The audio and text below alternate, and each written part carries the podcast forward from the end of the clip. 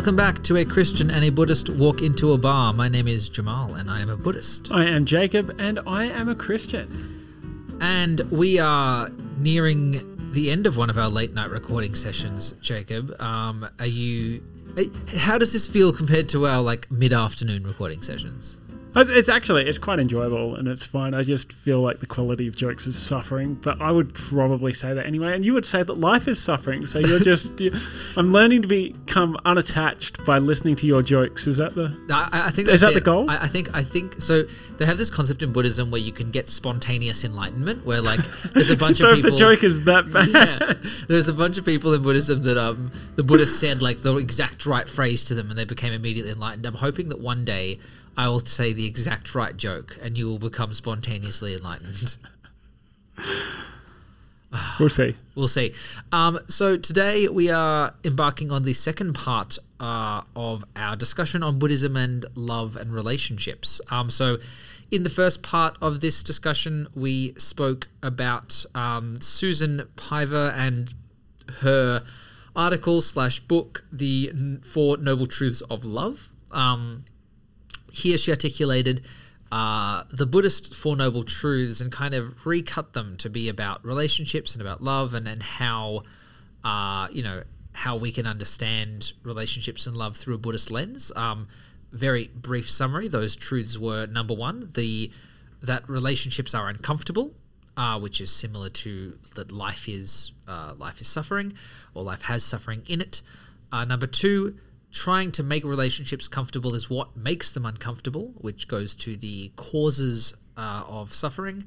Number three, meeting the discomfort together is love, which goes to the cessation of suffering and the ways that can happen. And this week we're going to talk about number four, which is the way out, the path out of this discomfort in relationships, and that is the Eightfold Noble Path. Have you heard of the Eightfold Noble Path before, Jacob? I have, but I couldn't tell you anything about it. Okay, well, how many steps do you reckon are on the Eightfold Noble Path? I'm gonna go out on a limb and say 7.94. Well, if you rounded, you'd be correct. Yes, the Eightfold Noble Path is one of Buddhism's many numbered lists for how to live life. Listicles. The listicles of Buddhism. The listicles of Buddhism, as we spoke about last week. So, very briefly, the Eightfold Noble Path consists of right view, right intention, right speech, right action, right livelihood, right effort, right mindfulness, and right concentration. And the idea behind all of this is that these are deliberately in order, and they are deliberately kind of in the order they are. And the idea is that these are essentially the steps through which you can go through to attain enlightenment, to end suffering. And I think the way that Susan Piver deals with these in this article is it's talking about how these apply to relationships and how you can kind of take these various steps along the path and how you think about them in relationships. Now, the article goes through a bunch of that, but I feel like just reading the article may not be the best, not be the most interesting way we can use our time. So I'm interested for you and I, Jacob, to go through the Eightfold Path and think about how we would think or apply those to relationships. How does that sound? Yeah, that sounds all right. I mean, can I question the premise off the cuff? Please. I have no particular attachment to the Eightfold Path, so that's helpful.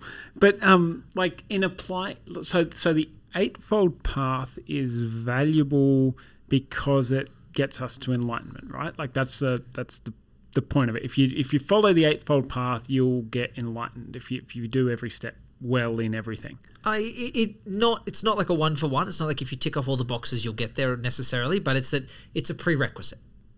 Okay. So you need to do everything on the Eightfold Path in order to get enlightened. You probably also need to do other things as well, but it's certainly very supportive of the process to become enlightened. Well, and so just the premise then of if you're going to be a monk and you're going to, you know, follow the way properly to get enlightened, you're not going to have relationships because of the attachment. Like, you're going to step back from your family and from your whatever else. Yes. So like, isn't there a problem just with applying this to relationships in the first place? Well, not necessarily, because the Eightfold Path is not something that is only applied to monks. So in Buddhism, the Eightfold Path is something everyone can do. So, you know, I would argue that I make an attempt to follow the Eightfold Noble Path in my daily life, even though I'm not a monk. So it's one of those things where, you know, so if we're going on the listicles element of it, if you become a monastic, there are 217 rules you have to follow. Mm-hmm. Puts Jordan Peterson to shame. I know, right? Yeah, 217 rules for life.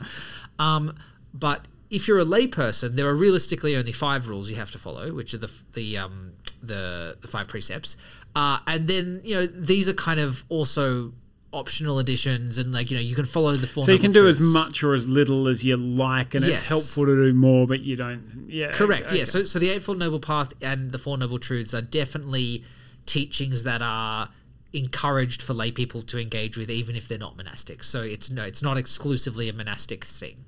Cool. It's just, and that's just, I mean, for the listeners' benefit as much as anything else, this is me trying to wrap my head around applying non-attachment principles to relationships which you can't have because you're inherently going to get attached to them if you want to get enlightened anyway. It's just messing with you. That's all. Well, and again, I think maybe what we're hitting on here is your love for binaries and true false statements, right? Well, and this is something we discussed, like, briefly off air after the last episode, right? Which is that in Christian thought, like, we're created with desires, and we're created with desires for good things, and that those desires can be good. They become bad when they get out of proportion to the things that we're desiring and that kind of thing. But desire in itself is not a bad thing in a Christian framework. And it seems to me that within a Buddhist framework, the desire itself is inherently bad. It's just up to you how much you want to actually do about that desire. Yeah, and again, I think, as you mentioned, this is maybe one of the few actual fundamental differences between Christianity and Buddhism that we have here, right? So yes, certainly in terms of, yeah, I mean, there's the whole Jesus thing, but yeah. Jesus was a Buddha, people. But I think we. But I think even that gets to this dichotomy point, right? It gets to this point that it's either or, right? That and I think your point previously that, you know, well, you either want to not have attachments. So, you know, if you want to not have attachments, then therefore you must want to also not have relationships and all those things. I think Buddhism has But doesn't one logically follow from the other? Yes, and right, like, so, like, so, like, yes, if you want to get rid of all attachments, then that would include your attachments to relationships, absolutely. But I think Buddhism has a layer of nuance that allows it to say it's totally reasonable and totally fine, and honestly, you can live a great life if you don't want to achieve that goal. Yeah, because Buddhism doesn't actually care if you want to get enlightened or not. Like, it's got good tips to get enlightened, but it doesn't fundamentally care whether you do them or not. Yeah, and I think maybe this is that difference between my understanding of Christianity, where God wants you to live in line with God's way. God wants you to know God. Yes, right. Yeah, like that is the best good that there is, right? Yes. Like, that's yeah. And like I think the only reason Buddhism wants you to become enlightened is because it thinks you'll have a better time if you do so. You know, like, yeah, there's no inherent way of the world in which it is better for all beings to be enlightened, other than, man, it kind of sucks for all beings to suffer all the time. Yeah, which comes back to, we discussed, I think, a few episodes ago, that, like, enlightenment, like, it's not heaven. It's just nothingness. Like, there's nothing particularly pleasurable about nirvana. It's just not unpleasurable. Yes. Yeah. Yes, exactly. So anyway, now that I've attacked the premise, we can continue. With the flag firmly planted on the hill, we can continue. All right. So the first. So we'll break them into the categories, right? So there are generally 3 categories the Eightfold Path is kind of grouped into 3 categories. The first category is the kind of the wisdom category, which is right view and right intention. Mm-hmm. So I guess when you think about Christianity, you think about Christian views of relationships. I mean, what springs to mind with right view and right intention? Well, I'm going to actually riff off the article a little bit for right view, because there's something that she says here. What's the name? Susan. Which I find kind of really helpful. So she talks about the narratives that we compose in our life, and that being like we've got a projector projecting out on our forehead. And so everywhere that we're looking, we're projecting the movie of our life onto the people and the things around you. And so she says, okay, you're cute. So you're going to be my love interest, or I don't care about you. You're not interesting. You're an extra. You're like, we're kind of categorizing people in terms of what we think about them, the impression they make, how they make us feel, and so on. And she says, relatively speaking, right view is maintaining awareness of the movie and not mistaking the human being in front of you for what you've projected onto him or her. From an absolute perspective, right view is snapping the projector off.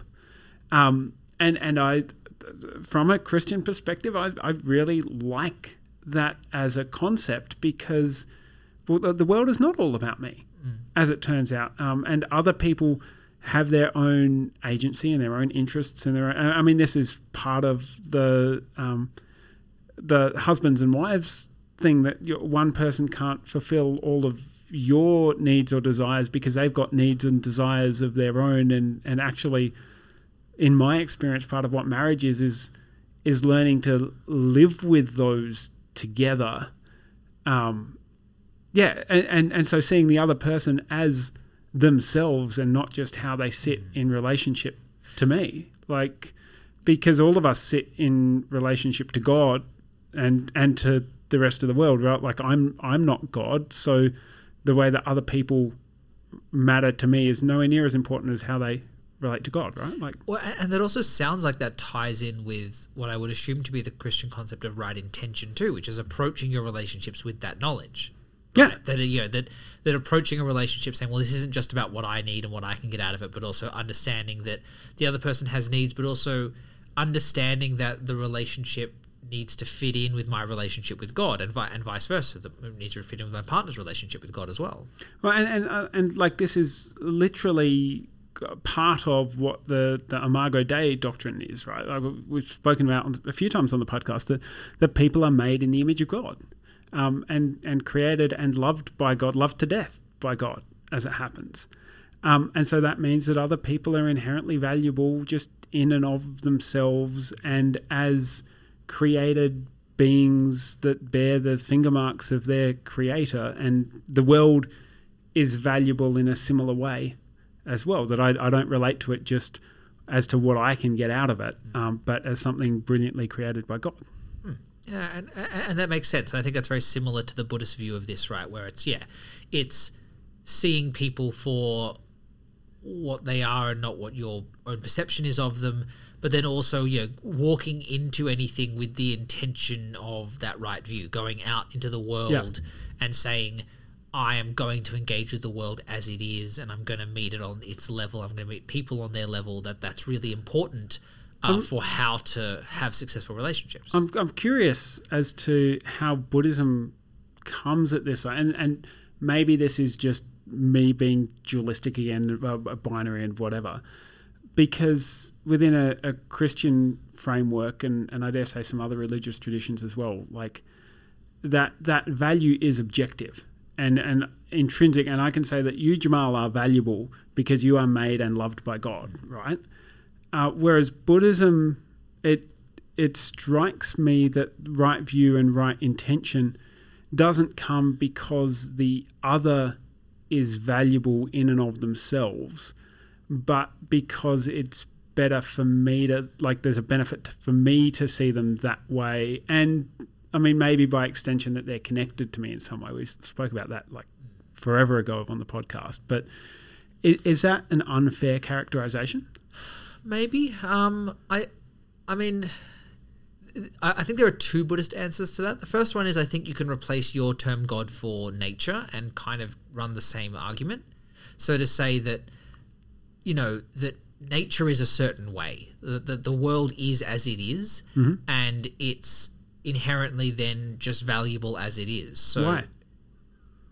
Because I guess it's because this idea that, like, that it is hubristic, or it's kind of, it's problematic to try and apply my conception of the world on top of the world, that the world is just inherently as it is, and, you know, the best thing to do is to see the world for what it is. So when I meet you, you are part of nature, part of the world, part of the way things just naturally function, and therefore I need to, it's best to meet you at that point for where you are, rather than from my intention of what I want you to be. But is that best because it's best for me or best for you? Like, is it just kind of more helpful to relate to the world as though it was, you know, functionally good, and just accept that, well, things are as they are? Well, this is maybe where we get to the second kind of interpretation of that, which is best is relative. You know, nothing is inherently valuable, right? That you know, which might have been what you're fishing for there, but it's, you know, that in Buddhism that, like, yeah, there is no, that what we consider value is just constructed. So, you know, it's not constructed even constructed by God. Sorry, sure, yeah, sure. But like, it's not even just this like sense of, you know, I do it because it's better for me. It's that even the fact that I think it's better for me is constructed. That all value, all good and bad, which I, you know, to me this is the more convincing argument, which is that, yeah, all good and bad is constructed. And so realistically, it is just as it is. So nothing is inherently more valuable or less valuable than anything else. It just is as it is. And it's unhelpful for me to think it's more valuable, or that, like, yes. Unhelpful for me to think that I am more valuable and my perspective is more valuable. Yes, but equally unhelpful for you to think that the other is more valuable, right? Like, you know, it's equally as unhelpful. Thinking anything is more valuable than another is unhelpful. That's really interesting, because that goes to the heart in some ways of, in some ways but not in others, of the Christian conception of love, right? Like that you are to show greater honor to those who aren't you. And love others actually kind of more than you love yourself in a way. So here's an interesting one. Yeah. So I have heard a Buddhist monk talk about the Christian concept of love like that, and he went on this discussion about love others as you would love yourself, right? Which I think was the direct words of God there, or Jesus. It's direct word of Jesus. Yeah. So, well, that's the golden rule, right? Do unto others as you would have them do unto you, right? Yes. And I guess their point there was absolutely, you need to treat others in the same way you would treat yourself. But it's love others as you would love yourself, which also implies you need to love yourself as you would love others. So I'll see that and raise it with words of Jesus, right? Like, sure. Because Jesus says to his disciples in John's gospel, I give you a new commandment, right? Like, so that's the original commandments in the Old Testament. But Jesus says to them, love one another as I have loved you. And the love that Jesus has for them and for us, as it happens, is that he lays down his life. Sure. For them. So the Apostle Paul can riff on this and say, well, you know, very rarely will someone give their life for someone else, although maybe if they were especially valuable, they would. But while we were enemies of God, Christ died for us, is where he lands on that. And like, I would say that's actually, that's maybe it's not loving someone more than you love yourself, like exactly what self-love is. We could get into that. But it's definitely putting other people's needs and other people's desires and other people's honor above your own. Yeah, and I reckon Buddhism would disagree with that. Okay. So I think Buddhism is absolutely focused on not loving yourself more than others, but it's also focused quite heavily on the fact that you need to love yourself, and you know, even if it's just out of practicality, that you're going to be a better person if you love yourself, and you know you don't, you know, and martyrdom is not a thing in Buddhism, right? Yeah. Well, and it's true, and well, I assume it's true, but like and Christianity would like would. I would take that a step further, right, and say that the reason that I'm able to love others more than I, is because I am loved myself. And so I don't actually need to love myself in a way. I need to see myself as God sees me. Because like God loves me more than I could love myself. And that might be the key point, right? If Buddhism doesn't have God there to love you, then you have to love yourself, right? So in Buddhism, we don't have God sitting there going, well, I love you, therefore that's kind of all the love you need. Mm. And therefore you can focus all your love externally, right? The God's not there, so therefore that the love you're focusing externally also needs to be focused internally. And it's an important distinction, So the next three bits of the Eightfold Path are what they refer to as the ethical conduct. So that's right speech, right action, and right livelihood. Initial thoughts? Well, I mean, right speech and right action... I don't know.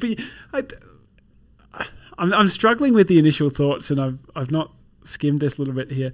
But like, you can put right in front of anything, and right speech. That's a good idea. Speak well. Like I'm assuming that it's speech and action that is shaped by the right view and the right intentions. Yes. Right.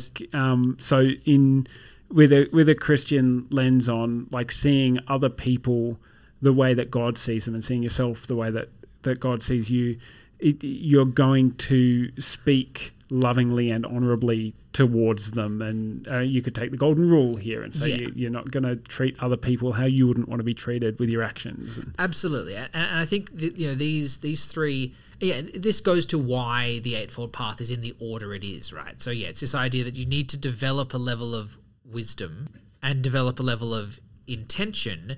and then from that position of wisdom and intention, then, that is the basis for your ethical conduct, right? So wanting to align. If you don't see the world well, you can't act well in the world. Yes, correct, right, yeah. So, speech and action are kind of self-explanatory. Right livelihood I find interesting in Buddhism, which talks kind of about... So in the traditional... It says right household. Yes. Yeah. So in the traditional Eightfold Noble Path, right livelihood is essentially, right occupation. So it's, Don't be a butcher. Like don't be someone that kills things. Don't be someone that does harm. Don't be someone that harms people through their work. So don't be a loan shark. Don't be don't run a gambling establishment. Like those kinds of things. Don't be a policeman or police officer. It depends on, I guess, what your conception of harm is. Whether, this goes back to our many, many conversations of the role of the state. And there were Christians in the 17th century and still now that were like, well, we're not going to be judges or on juries or whatever, because then we'd have to convict people and we're not going to convict people, Yeah, so it's, again, that's like everything in Buddhism, it's kind of up for interpretation. I'd say the police officer is grey area. But sure. Yes, yeah. But yes, in the conceptions of the Eightfold Noble Path of Love, right livelihood talks about right household. So it's about how do you live in relationship with each other? How do you keep your house in a way that is conducive to positive relationships? So is it just kind of like applying right action at a social level? Yeah, probably. Yeah. Like of applying it to initially vocation, but also to relationships. So it's taking right action. It's taking the ethics, and it essentially it's trying to say, apply your ethics beyond what you think you should normally apply your ethics to. Most people think it's like, oh, well, I shouldn't go around killing things. It's like, well, no, but if you are a fisherman, don't you kill things all the time? Isn't that something that you should maybe, think about? And I'm just reminded of something that Martin Luther said about this, because he talked a lot actually about like vocation and work and this kind of thing. And one of the things he says is that a Christian cobbler, a shoemaker, doesn't make Christian shoes by putting little crosses on them. Like the Christian shoemaker does their job well by making good shoes, right? Like by doing the thing well. And that strikes me as an aspect of right livelihood, right? Like just doing the thing that you are doing well in a way that's going to benefit others. Mm. Yeah, absolutely. And then the final three are what they call the kind of absorption, samadhi. I guess we could refer to these also as like meditation practice, ones, which is right effort, right mindfulness, and right absorption. These are probably the most esoteric of them, and we probably don't have time to do a deep dive into what all of these mean. But yeah, I mean, like, I guess so. Maybe the interesting one that I think we want to talk about here is the right mindfulness. Like, right effort is kind of self-explanatory, right? It's yeah, like, you just keep doing the speech, action, and house and point it towards the right things. Whereas mindfulness is this idea that it's like awareness of the world as it is and awareness of things as they are. And I guess in this context, it's awareness of your partner and awareness of the relationship. So how is that different to right view? So right view, I think, talks about, you know, I think there's a difference between seeing and being aware.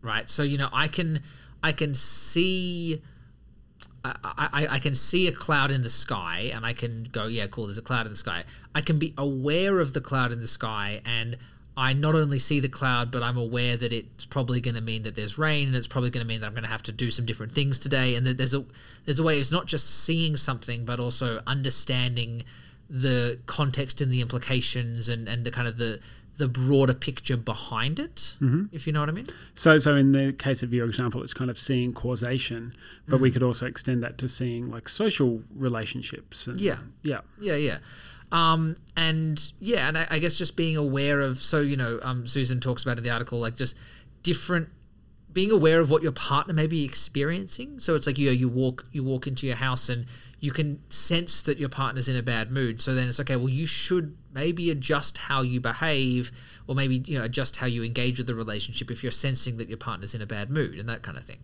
So it's being sensitive to the other. Yes, exactly, yes. And just to very quickly touch on the absorption thing, it's, again, absorption is kind of this like final best state to be in, where you're bringing together mindfulness and awareness and just all of the things together, and it's just kind of holding you in this place of being able to enact all of the other seven qualities all at the same time. You know, and it's not to be, you know, I guess in meditation we talk about absorption as like getting to a point where you're really in it, where you're really deep and absorbed in the meditation. I guess on a practical point, this is that, yeah, where you are so embedded in the teachings that you're carrying it with you at all times. So what does that feel like? Have you experienced that? Yeah, at various points. What does it feel like? I think so. I think there's probably two versions of absorption that I think feel different and are probably worth touching on. So one is the absorption of being in meditation. So when you are sitting in meditation, you are actively meditating, and you know, you can hit a point where it just clicks and you're deeply absorbed and you just notice everything you're trying to watch. So you're often trying to watch your breath or watch that kind of thing.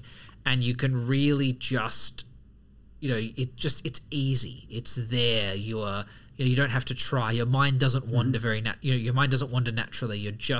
You're focused on the things you want to be focused on. Yeah, there's a word in Buddhism we call one-pointedness of the mind, where it's like you just get that singular focus view. So there's that level of absorption.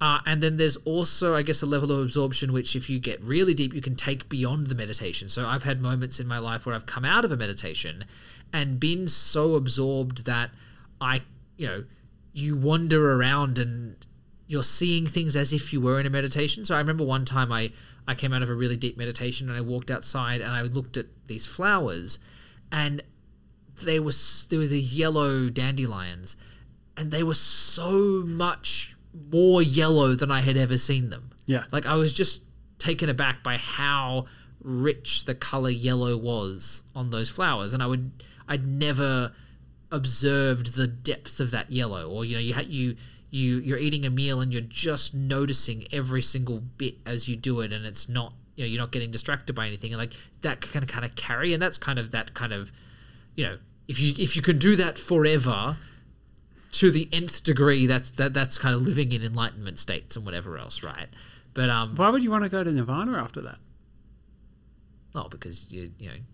The only option at that point is to go to Nirvana or come back again and, you know, not have that. Why wouldn't you stay in that kind of era? Like, that's kind of So in Christian thinking, that's kind of what the new creation is, right? Well, so there are people that do, right? Like so it's interesting. There's I think so. In Buddhism, you kind of go through these stages of meditation, and there are lots. So there's a stage that is associated with bliss and associated with, like, you know, not just that absorption, but that a joyful, blissful feeling. And there are stories of monks that just get stuck, that they just go there and they're like, "Well, yeah, I'm just going to hang out here my whole time. This is great." Sounds better than Nirvana to me, genuinely. Yes, like, yeah. But I think the point is that, you know, until you become enlightened, they're always transitory. Those states will always leave, and, you know, so it's like it's the awareness that, like, that even if you achieve those states, that, like, they're not going to last forever. That you will die. You will, you know, even if the only time they end is in death. It's like, you know, that you understand. You know, so, well, and again, this goes to non-attachment. That even if you get to those blissful states, you're not attached to that bliss. You're not attached to that feeling of what it's like to be that absorbed in things, right? Yeah. Yeah. No, it's interesting because I've had experiences where, like, I'm not a big meditator or anything like that, but I'd say that there are times when I'm particularly aware of God's love, like more than usual, and maybe very occasionally it's meant that I've seen the colours brighter or the whatever, but actually what it's meant for me more is that I do the things that value and care for the people around me almost without thinking about it. Mm. Like I somehow have more patience or more time, or I'm more attentive to the emotions of the people around me. Like, sometimes you want to do that and it takes a lot of effort and you have to gee yourself up and be. But what I'm talking about is when I'm kind of particularly aware of how God sees me, and so then seeing the world through that lens as well, then I just kind of love other people without trying to love other people, if I can put it that way. Yeah, no, yeah. That makes sense. And yeah, I will say, you know, it's not like all Buddhists walk around in that state at all points. Like, that's particularly hard to do. I have only... Yeah, I'm getting that vibe, yeah. Yeah, I've only ever gotten there I've only ever gotten there whilst I've been on very, very long meditation retreats. Yeah, okay. Like, you know, 5 days, 10-day retreats where, you know, you get past 4 days of not speaking to anyone and only meditating and you get a breakthrough like that. So, yeah, it's certainly not something that I found very particularly easy to achieve on a day-to-day level. And actually, if anything, I think it's been honestly one of the barriers for me in meditating. You know, I don't meditate as frequently as I think I think I would gain benefit from meditating more frequently, and one of the barriers to that is that day-to-day meditation whilst I'm in the world is often just an exercise in, like, just emptying the trash can. It's just, you know, you pour out all the stuff from the day and whatever else, and, like, it's very useful, but it doesn't have the connection to any of these really quite absorbed states that are really what I think I feel like I gain the most benefit from. So that's really interesting, because I would say that my devotional practice, right, like of reading the Bible, praying, whatever, is sometimes like that, like just a thing that I do that it's good and helpful, but it's not.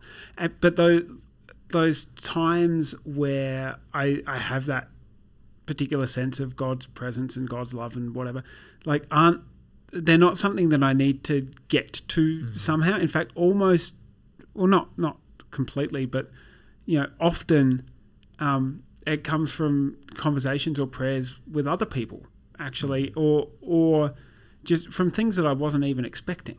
Like, I remember once listening to a song, a Christian song that I've listened to hundreds of times, but just this particular moment, it just sparked something for me, and it's like, oh yeah, that's right. Like, and it felt wonderful, but I couldn't have attained that state, if you like, by trying to, even if I'd wanted to. It just had to happen and sort of burst in on me from outside, and I mean, that particular moment, it was like, oh man, for the last, like, 3, 4, 5, 6 months or so. Like, it's like I've known God and I've been reading the Bible and whatever, but I've not been aware of love and grace, and I've been thinking, here's all this stuff I have to do, and I only realized that I'd been thinking that at the moment where I stopped thinking that, which had to break in from outside of me. I didn't get there myself. That's a very Zen attitude. So there's a famous Zen saying that enlightenment is an accident and meditation makes us accident prone. Yeah. There's this concept that there's these just accidental things that happen that just spark moments of enlightenment. And it's why Zen, one of the Zen practices around koans, where you're sitting with a question, right? That, mm-hmm. The question is not designed to... I saw koans referenced in a sermon. Oh, recently. Nice. I went, anyway, go on. But the koan question is not designed to bring you to some enlightenment through academic pursuits. It's designed to essentially prime your mind to just suddenly snap and have a momentary... Like, once you get the answer, it's like, oh, suddenly there. And then that gives you this momentary kind of connection and absorption and all of that.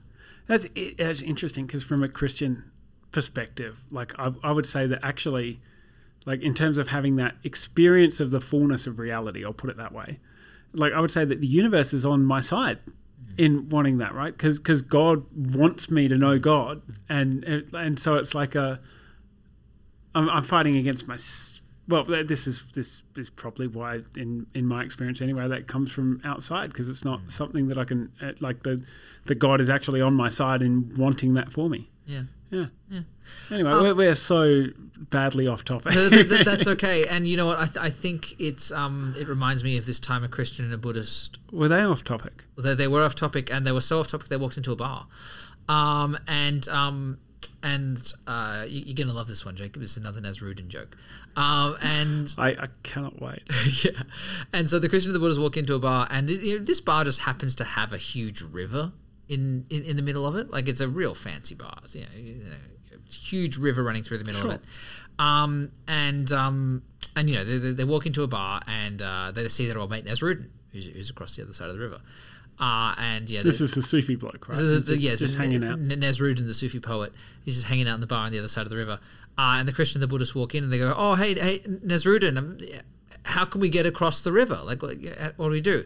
And Nasreddin just looks at him and goes, "You're already across the river." That's better than the last one. Yeah, okay. That was better than I was led to expect. Yeah, okay, good. Yeah. A little Nasreddin joke for you. Nice. I like it. Do you have anything else for us today, Jacob? I reckon that's it. Nothing on topic anyway. Nothing on topic. Well, hey, we have been told people love our off-topic rambling, so, there we go. We do indeed. Thank you for listening. We've been Jamal and Jacob. You can get in touch with us at christianbuddhistbar@gmail.com. And our music is by Kevin MacLeod. Thank you, Kevin.